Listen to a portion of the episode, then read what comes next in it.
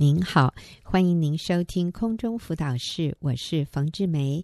今天我请到 Cindy 姐妹继续来跟我们谈啊，她的生命故事。那 Cindy 她的题目是“回家之后幸福进行式”。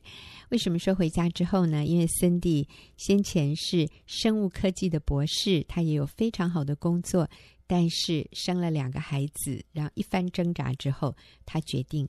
回家自己带小孩，他发现回家之后幸福才开始真正的哦啊、呃，他享受到了。所以说，幸福进行式，Cindy 你好，龙姐你好，嗯是。那呃，其实 Cindy 的故事哈，很多我们都已经听过了。那我觉得哈，因为从 Cindy 的身上我看到真的很不容易，他做了一个跟现今的潮流。相反的一个决定，现今的潮流就是：嗯、哇，你已经拿到博士了，哇，你已经有一个这么好的工作，啊、呃，收入啊，地位啊，听起来啊都很好听哈，啊、呃，回家带小孩，好大的牺牲，好大的放弃，很委屈耶哈。那所以很多人会觉得，难道一个职业妇女，一个女人真的不能家庭事业兼顾吗？那我想听听 Cindy 你的想法。一个女人能不能家庭事业兼顾？嗯，其实我之前在工作的时候，那时候有不少人跟我说：“哇，我好羡慕你哦。”嗯，我觉得你是个家庭跟事业兼顾的人啊、哦。看起来啊，你外表看起来好像也真的顾得很好。因为那时候的确我是边念边念书，就是边拿学位边怀孕边生小孩。然后拿到学位之后再生一个，嗯，对，所以大家就觉得，哎，你好像都没有浪费时间，你就是同时工作跟家庭两条线是并行的。我听起来，你第一次讲见证的时候，我也觉得好紧凑啊！短短这几年拿到学位，结了婚，已经生完老大了，要生老二了啊！怎么一句话就把他带过去了？好密集啊啊！所以你说那个时候。别人看你外表也觉得你都顾得很好，对。那其实我觉得，真的只有当事人才能够理解那种辛苦的地方。嗯、对，我觉得我并没有兼顾，嗯、而且不但是没有兼顾，是两头都顾不好啊。哦、对，那是表象看起来。所以我我那时候在想说，我到底要的是什么样的家庭？难道说就是家庭跟事业兼顾？是说？家庭呢，只要孩子乖，会念书，嗯、然后公大家嗯、呃，老公跟自己工作都不错，嗯、然后先生没有外遇，嗯，这样就是顾到家庭了。嗯，对。但是我觉得不是，因为我对我的家是有一个梦想的。嗯，对，我一直很在意的是我跟先生还有跟孩子那个关系。嗯，对，我希望我的家是到孩子长大之后。我们可以全家人腻在一起，嗯，然后谈天，然后说自己遇到的困难，或是自己高兴的事，嗯、就是什么都可以说，嗯，对，我渴望那个家庭的关系是非常紧密的，是，对。可是这样紧密的关系是真的需要时间，嗯，去经营，嗯、然后需要就是这段时间全家人是要非常紧密、互相陪伴的，嗯。我觉得就在最后，我觉得一个全职的工作对我来讲。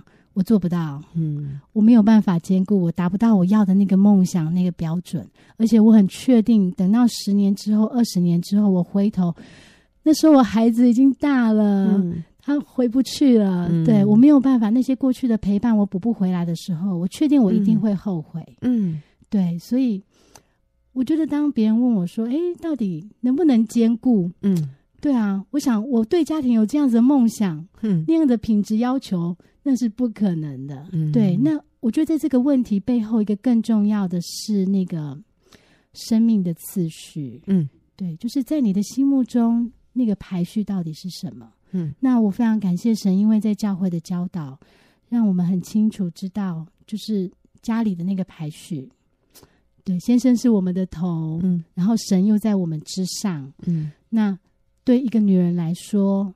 神把我们放在是一个妻子的角色，是一个母亲的角色，嗯，所以家庭当然优于工作，嗯，对，我反倒不是觉得说我们去思考今天我到底要不要上班，嗯、我觉得那个可能不是最重要的重点。嗯，我相信有很多妈妈不上班，可是她上在家里可能都上网啊，嗯、对，FB 啊，那也不见得是顾孩子是，是或者他觉得在家里很没有成就感，是他觉得很委屈，然后他很羡慕别人，对他觉得。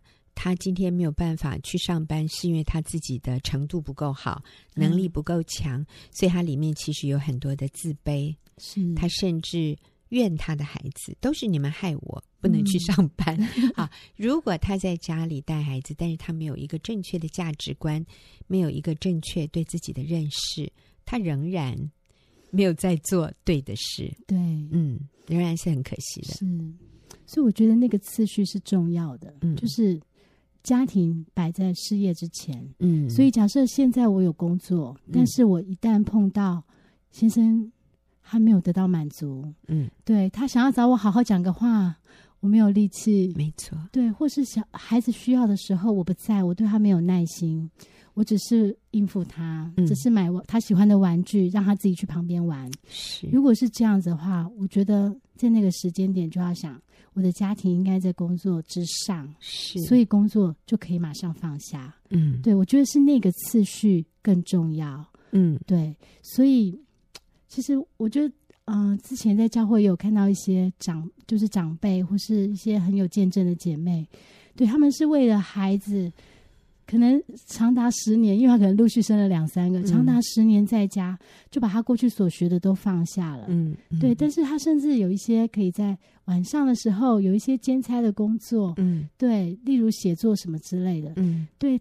那我就看他们分享说，诶，当他们这样做的时候，白天照顾孩子很累，但是晚上的那个小小的兼职的工作，是把他好像一个充电，就是重新找回成就感，一个充电，然后。他隔天又可以继续对他的孩子，所以我觉得他那个目标是对的。嗯，嗯，他去做那个兼职的工作，其实是帮助自己充电，嗯、好让自己可以更有耐心的对孩子、对丈夫。对，所以就是真的是要去思考那个次序。那我也发现，当次序对的时候，嗯，那个幸福跟满足的感觉才会出现。对，其当次序错的时候，即便今天我的工作上。有很好的表现，嗯，可是你只要一静下来，想到自己的孩子，嗯，想到自己的先生，想到自己最亲爱的家人，那些工作的成就是满足不了的，嗯，对，嗯，森迪刚刚讲的很好，就是一旦先生的需要、孩子的需要，你觉得对他有亏欠，是，那就代表你这个要停了，是。你要优先那个你说那个顺位、那个排序，你要。放掉你手上现在所做的，先去满足先生孩子的需要。你心里不能有那个被定罪、被控诉的感觉。有的时候是我们良心在那里告诉我们说：“嗯，你有点过头啊。”其实我记得，嗯、呃，我一直都是家庭主妇，在家里。可是当我孩子慢慢大了之后，我就开始接一些服饰，接一些演讲。嗯、呃，结果有一阵子，我就觉得。我好像有点过头了，就是我在外面演讲的时候，因为演讲之前其实会紧张，会有焦虑，是我觉得就影响我跟孩子的关系，我就没有办法把心思放在孩子身上。嗯，呃，然后我在演讲的时候，我会对孩子有亏欠，我就觉得这个不对。嗯，这个亏欠感和这种焦虑的感觉，我觉得就是上帝给我的一个提醒，一个讯号，是就是我接太多了。我接太多服饰了，所以我们也可以问另外一个问题：请问服饰和家庭可不可以兼顾？好，如果我们说事业跟家庭能不能兼顾，那服饰跟家庭呢？我觉得是相同的答案，是就是我们那个排序、嗯、那个优先顺序一定要先搞正确了。所以这个是可以不冲突的，是你要你要做对的抉择，嗯、所以可以有一些服饰，有一些工作。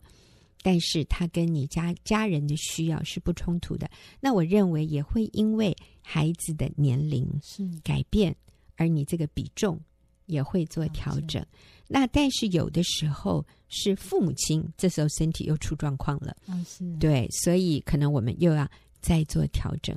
我常常跟姐妹们说，我觉得每一个家庭里面都需要有一个是不上班的人，嗯，他的时间是不被上下班所卡住的，所以他可以随时我们叫做 on call，就是随传随到。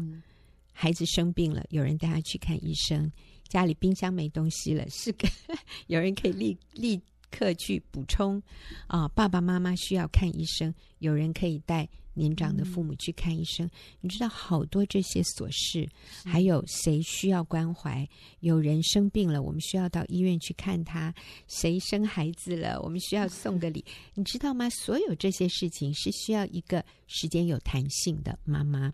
去张罗的，所以你刚刚讲的那个排序、那个优先次序，呃，我觉得这是女人非常需要有智慧来做的一个决定。嗯、现在要请 Cindy 回答另外一个很多人可能会想要问你这种女人的问题哈，就是你认为妈妈自己带小孩是不是只合适某些女性？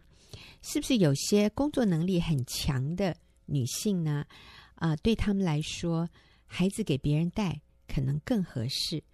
啊、呃，工作能力很强，但是她在家里，她觉得她不是那么上手的这些女人，是不是比较不合适带孩子？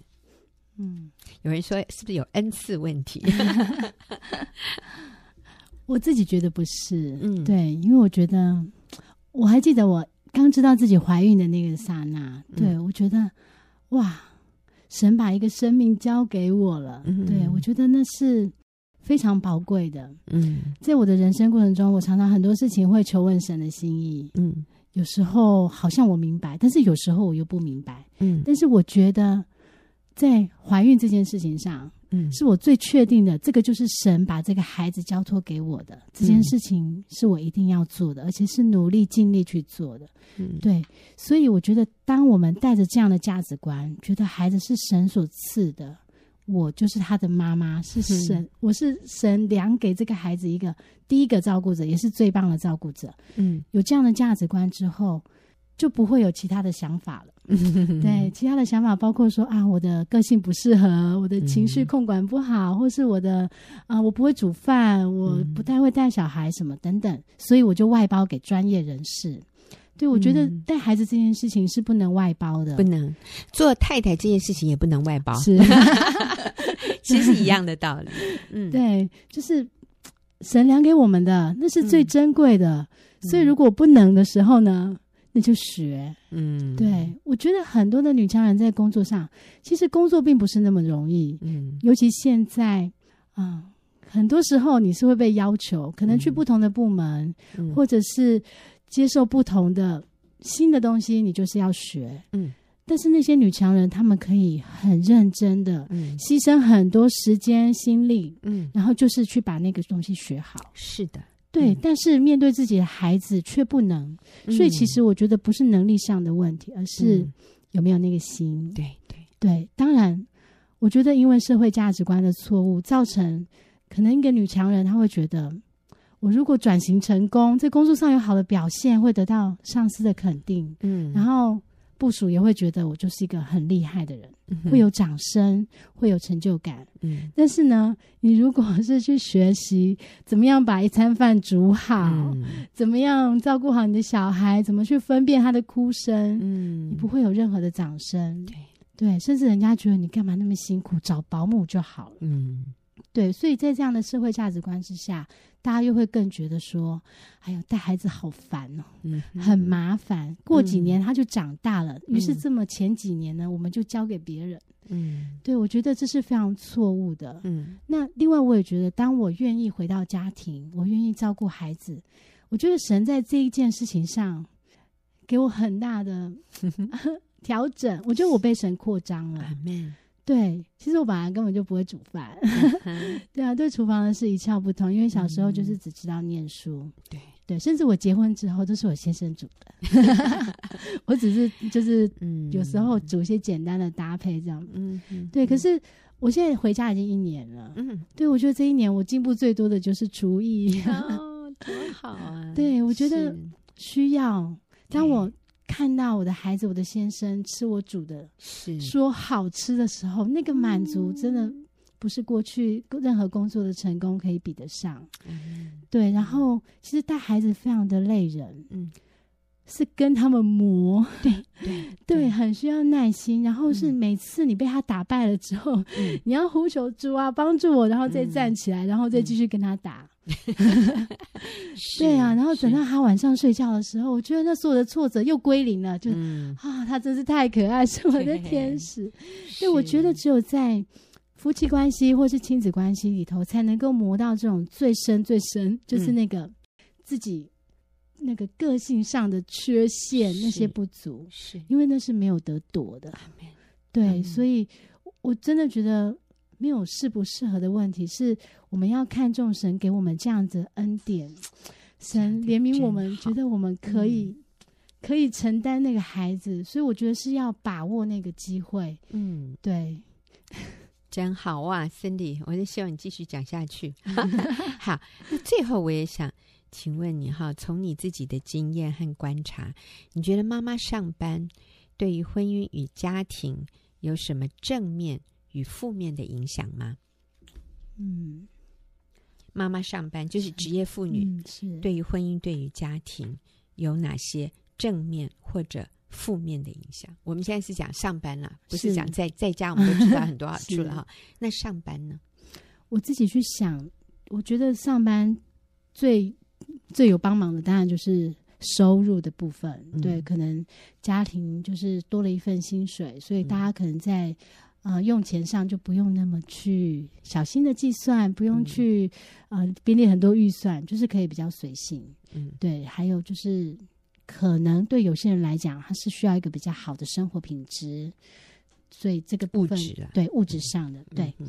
那另外一个部分是，就是可能有些人也会说，哎，如果妈妈有上班，她跟社会没有脱节，什么，所以她可以，嗯、呃，就是。看起来妈妈是比较光彩的，是，嗯、呃，可以有自我充实那个活力，嗯，对。可是这个部分我倒不觉得说一定要上班才可以啦。对，对很多妈妈在家其实，嗯、对，就像我参加小组啊，或者很多妈妈很厉害，她可以把家里弄的一个花园，然后回去就很漂亮，或者是煮一顿很好的饭菜，嗯，让整个家是非常有活力，然后。嗯对，但是我觉得重点不是那个上班或不上班，嗯、我觉得妈妈的角色很重要。嗯，一个家妈妈快乐，大家快乐。对，妈妈如果每天开始嫌东嫌西，抱怨这个抱怨那个，嗯，没有人会快乐，没有人会过得好。对，不管先生、小孩，或者是有同住的长辈，嗯，大家都会非常的紧张。是，对、嗯，所以我觉得这个正面。如果真的要整个讲起来，恐怕真的只有收我想得到的。嗯，对，其他的话，其实我觉得负面比较多。嗯，是像什么？就至少你会错失很多跟先生、跟孩子相处的时间。嗯，特别我觉得是孩子还很小的时候，学龄前的。嗯，那大家都知道，学龄前其实孩子最重要就是爱跟安全感的建立。嗯，对，大家都想说，只要给他找一个。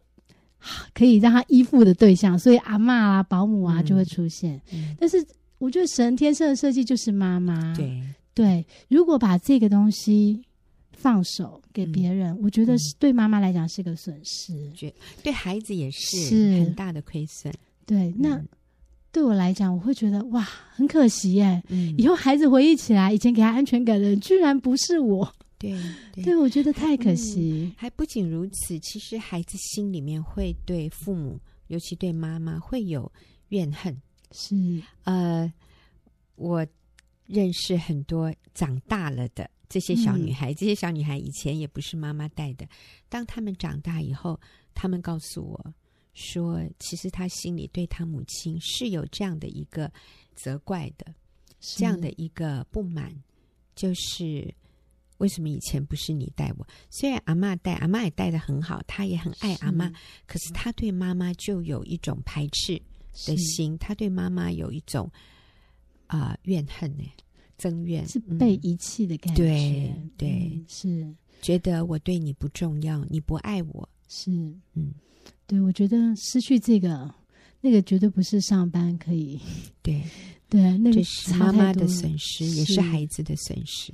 对，嗯，那其他像夫妻关系，我觉得也是，对，因为当上班之后，嗯，我觉得有时候女生当有上班，你有收入，你回去跟先生，嗯，常常就会落入一个状态，我很累，嗯，你也上班，我也上班，为什么我要做这些家事？为什么我要去照顾孩子？为什么我、嗯、就是会有很多的为什么，容易在那边计较，嗯。对，那我觉得这个对妈妈来讲是一个很不好的情绪。嗯，就是当夫妻是在同一条船上的时候，嗯、我们是共同组一个家。嗯，对，当然是看到有什么洞就赶快去补。嗯，但是那时候却在那边比，我也累，你也累，为什么我要去补那个洞？是，对，我觉得对整个家庭来讲是亏损的，然后对夫妻关系其实非常的不好。是，那我也个人我也认为说，如果这个家。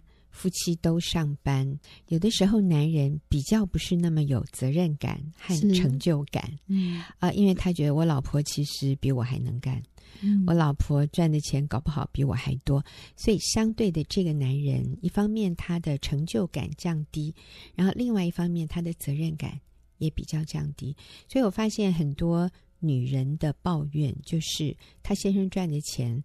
呃，多少他也不知道。然后这个男人呢，他赚的钱，他只负责负担，呃，比如说那个叫什么房租，还有水电瓦斯，嗯、其他的，因为他们就是这样分工的、啊。好，你赚的钱你负责，我赚的钱付什么？所以两个人之间有很多的算计，啊，在那边算谁占了便宜，谁比较吃亏，大家都觉得自己吃亏了。是，嗯，啊、呃，那也。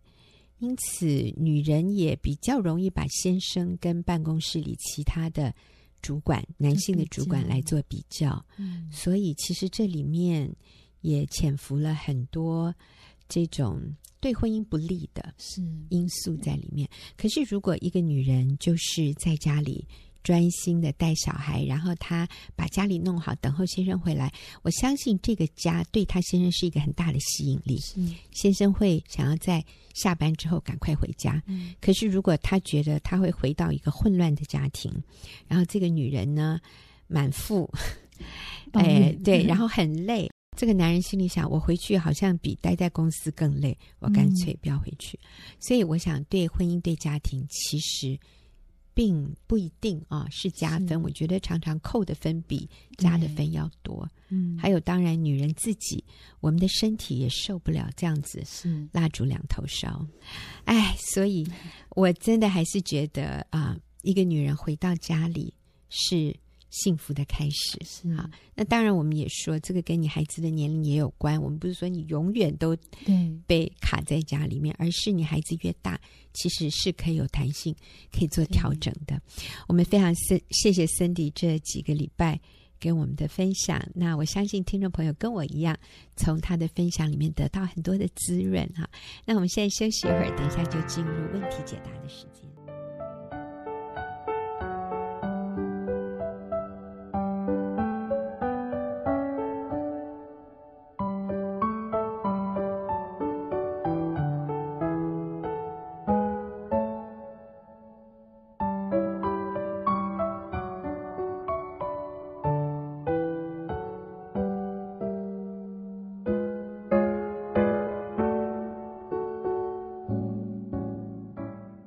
朋友，您现在所收听的是空中辅导室，我是冯志梅。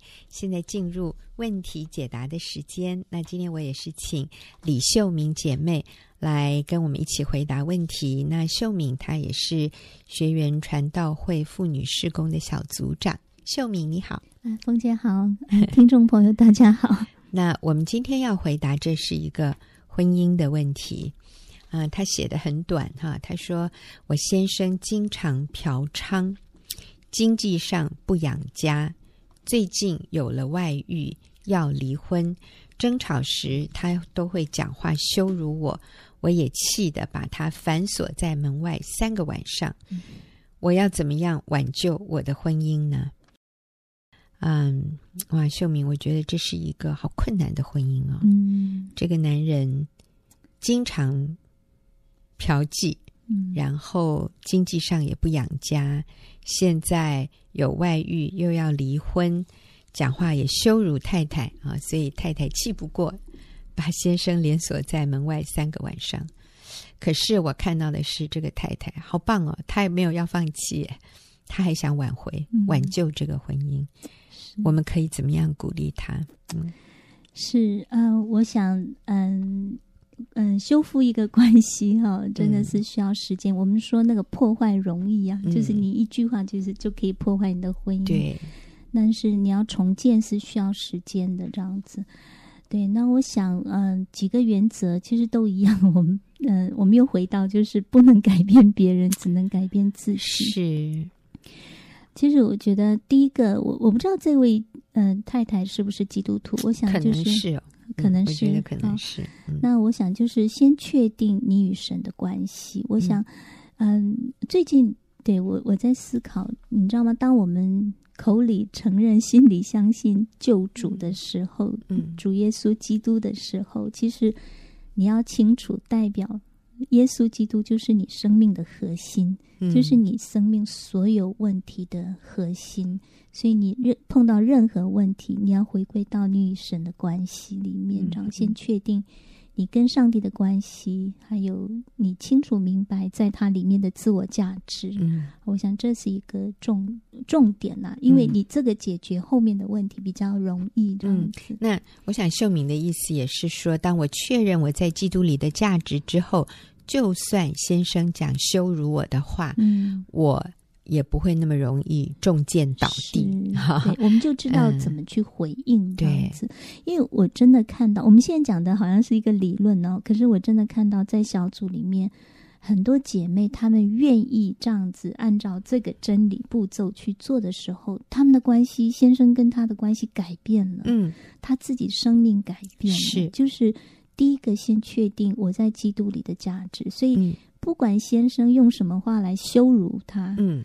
讲得很难听，嗯、我我我有个姐妹，她说那个时候她先生跟她说：“我只要孩子，不要你。嗯”她就觉得自己被践踏在脚底，嗯、所以她就很，很愤恨，把她先生半夜赶出去。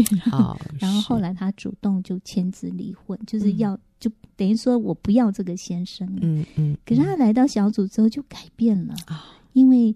他明白，其实他他就说，原来那个时候他以为只有这个方式，嗯嗯，可是他现在明白，其实有很多部分是，如果时间再回到那个时候，他可以选择怎么做，就是他可以有不同的方式回应。他看到自己，其实他在婚姻里面并没有尽忠顺服丈夫，虽然她丈夫很糟糕，嗯、可能跟这个信中的这个回应问题的哈，回就是问问题的这个姐妹的问题差不多，嗯。可是他来到小组之后，他看到他在那样的一个，他只看到先生不负责任，嗯、看到先生很就是很没有担当，很没有养家。嗯、可是她完全没有看到自己没有尽忠顺服丈夫，她里面是非常轻看先生的，嗯、对先生是非常愤怒的。嗯、那这个只会带动一个恶性循环的关系。对。对那我觉得那个五十对五十的关系，这个不是福音。我说这个，这个是咒诅，不是福音。真正的福音就是舍己。嗯，怎么样啊、呃？你你对我这样子，可是我愿意怎么去用正确的回应？是，就是耶稣基督的生命舍己，这是福音。是，那个、我我觉得秀明讲的真好。那个五十对五十不是。上帝的方式，五十对五十的意思就是，你对我好，我才对你好。嗯，你如果对我不好，我就不需要对你好。如果你对我不好，我还继续对你好，那我就是白痴，我就是傻瓜。啊，不过讲到白痴，我想到另外一个故事。好，那个五十对五十的意思就是说，我按照你的表现来决定我怎么对待你。嗯、那这个一定是每况愈下，这个一定是越来越糟糕，恶性循环。那但是当我确认我在基督里的价值之后，哎，我可以反败为胜。哎、嗯，我真的是可以用一个完全不一不同的模式。来回应，甚至配偶对我的羞辱啊！那我们常常讲的都是姐妹的例子。呃，我先生的小组里面有很棒的弟兄的例子啊。嗯、呃，我先生跟我说，说有一位弟兄，他以前就是在婚姻里面，太太常常羞辱他。嗯，太太羞辱他的方式就是那个“白痴”这两个字不离口哈，动不动就是你白痴哎，你白痴哦。他说以前哦，他太太这样骂他白痴的时候，他真的是非常的受伤，所以他就会反骂回去说：“对呀，就是因为我白痴，所以我娶到你这种老太婆。”所以那现在就在比喽，比看谁更酸，会更。讲话更更什么更毒了，那这个一定是两败俱伤。所以，当他认识耶稣，他来到弟兄小组，也是被鼓励，你要改变，你要自己改变。你没办法改变你太太骂你白痴，但是你可以改变你如何回应他骂你白痴。所以，这个弟兄有一次来到小组，就说：“哇，我这个礼拜哈超级得胜的。”他说：“我老婆又再次骂我白痴。”我就跟他说：“对。”谢谢你还愿意嫁给我这样的白痴，我说哇，真的是同样一个词哈，造句可以完全不一样。以前是对我这个白痴，所以娶了你这个老太婆。那现在可以说哇，谢谢你，我这么白痴，你还愿意嫁给我哈，真是啊，我很荣幸能够你这么这样好的女人还愿意选择我这个白痴。你知道，当他这样讲的时候，他太太真的骂不下去。他太太真的拿他没办法，就就笑了，就是：“哎呀，你怎么这么幽默哈？”啊，所以我们发现，当我们确认我们与主耶稣的关系，嗯、我们连结于神的时候，配偶不会改变，他照样羞辱我们，可是我们的回应可以改变，嗯、那这个就带来整个关系的改变。嗯、所以我们。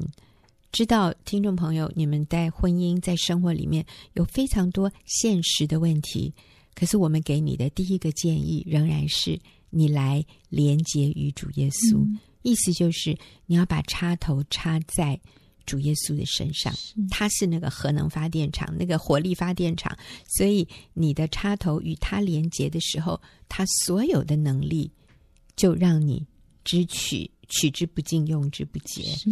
你就不那么容易受伤，不那么容易在意别人啊、呃，反而你会觉得哇，他这样讲我，我真的好怜悯他哦，因为他不认识神，嗯、因为他不明白真理，所以你就发现你变健康了。嗯、是，所以嗯、呃，重点在于我们里面，嗯、呃，遇到一就是婚姻状况遇到这这样的问题的时候，嗯、我觉得。重点在于我们里面看见自己的问，与神建立亲密的关系，那个与基督连结。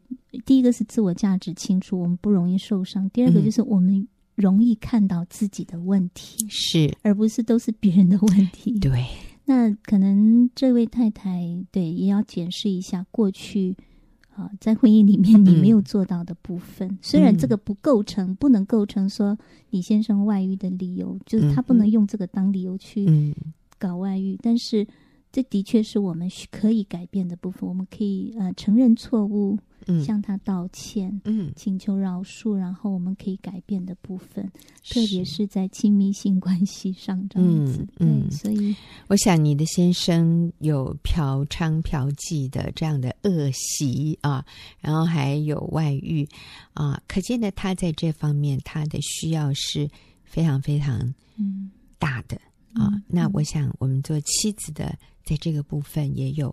我们当尽的责任是。啊、哦，有我们应该应该负起的这个部分的责任，所以我们都可以在这个时候来做一些自我反省、自我检讨。所以刚才秀敏给的建议有两个哈，第一个是确定自己在基督里的价值，我们就不那么容易受伤；然后第二呢，我们要看看自己有没有可以改进的地方，嗯、为自己的部分负起责任，必要的话也去认错。去道歉。好，下面对，所以我想，我也建议这位太太，就曾经把先生锁在外面三个晚上来道歉。嗯，那这的确是我们用不对的方式来回应嘛，哈。嗯，那我我其实我真的看到，在那个道歉里面带来的那个翻转，带来的那个关系上的突破。嗯，我就刚刚提到那位姐妹主动。后来她主动签字离婚，来到小组之后改变。他就开始写道歉信，嗯，给他的前夫。嗯，他说已经十几年没有联络了，哦，都完全没有。就是他孩子有跟他的婆家先生有联络，嗯，可是他完全就没有。可是他来到小组的时候，他开始写道歉信，然后主动参加他婆婆的聚餐，嗯，然后先生也出现，这样，哦，是。然后，哎，你知道他的那个生命就。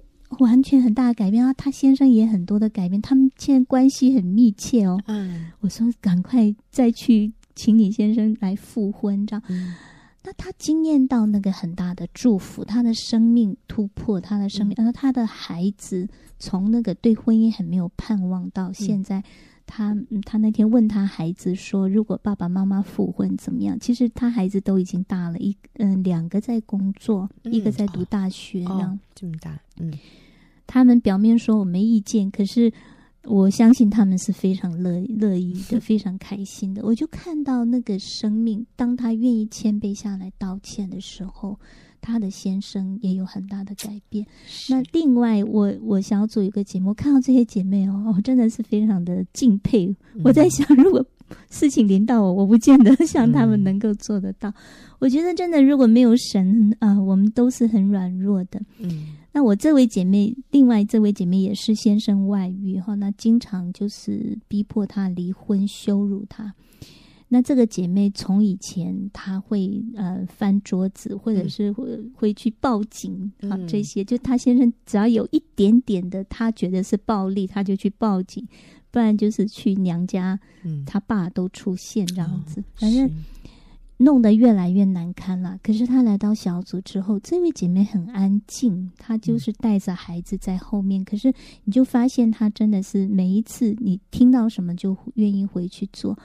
你知道最近她先生哈跟她的婆婆说，因为她先生的姐姐婚姻也有问题，但是后来选择离婚。嗯、可是这个先生跟他的妈妈，就自己的妈妈哈，说当着太太的面说，叫他姐姐学他的老婆做的。他说他做的，他老婆做的是对的。虽然这位先生现在还在这样的这个错误的关系里面，可是他知道他太太做的是对的，而且是。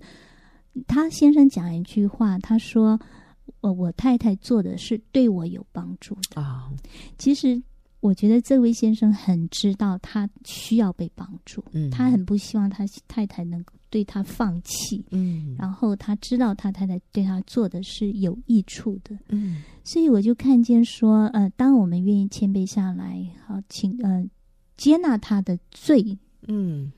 不，但是不承认他的罪，就是我们接纳他在他对不不认同他的罪，但接纳他在一个罪的过程当，就是回转的过程当中，然后怜悯他，持持续做对的事情。我相信这些都是一个过程。这些，嗯，刚刚我说这个先生能够讲这样的话，我想他有一天回转，他可能更不一样，嗯、他所说的话更不一样。所以我想。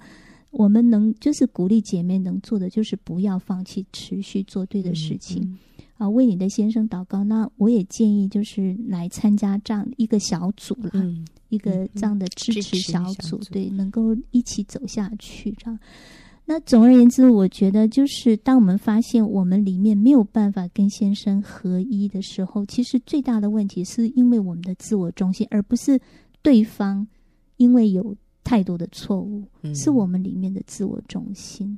嗯，那我很喜欢一句话，我刚才跟冯姐说，我也忘了是在哪里看到的。她说：“嗯、呃，福音把我们带到天堂，但是遵行神的旨意是把福音带到我们的婚姻、我们的家庭当中。嗯、把天堂带到对，把天堂带到那个我们的婚姻家庭当中。嗯、所以，呃，我们要想想看，我们在家庭里面带进来的是什么？这样子、嗯、是天堂吗？”还是对其他的东西，所以我觉得鼓励这位姐妹持续对，嗯、呃，其实刚刚讲的那个百分之五十对五十哈，嗯，我刚刚听冯姐讲的时候，其实往往我们回应比如说对方只做百分之五十，我们认为我们回应的也只有百分之五十，其实不是，我们搞不好只有回应百分之十都不到，嗯、因为还掺杂更多的情绪再丢回去，嗯嗯嗯、所以其实这个不是公平哎，嗯、其实是这个完全不合乎神的真理，而且也也是一个不公平的对待这样子，嗯。嗯嗯，所以对方丢坏球过来哈，我们可以决定要丢好球。还是把更坏的球丢回去。那你如果丢更坏的球，这个关系就更恶化。他丢坏球来没关系，我把它放在旁边，然后我拿一颗好球丢回去，所以对方的身边就集了很多的好球。有一天他一不小心，怎么拿一个好球又丢回来哈？嗯、所以我想。啊、呃，我们仍然是一个非常混乱的人际关系里面的主导者。嗯，上帝给我们这样的能力，让我们可以把一个关系从恶性循环里面导正，进入良性循环。好，今天非常谢谢秀敏会帮我们回答问题，也谢谢听众朋友的收听，我们下个礼拜。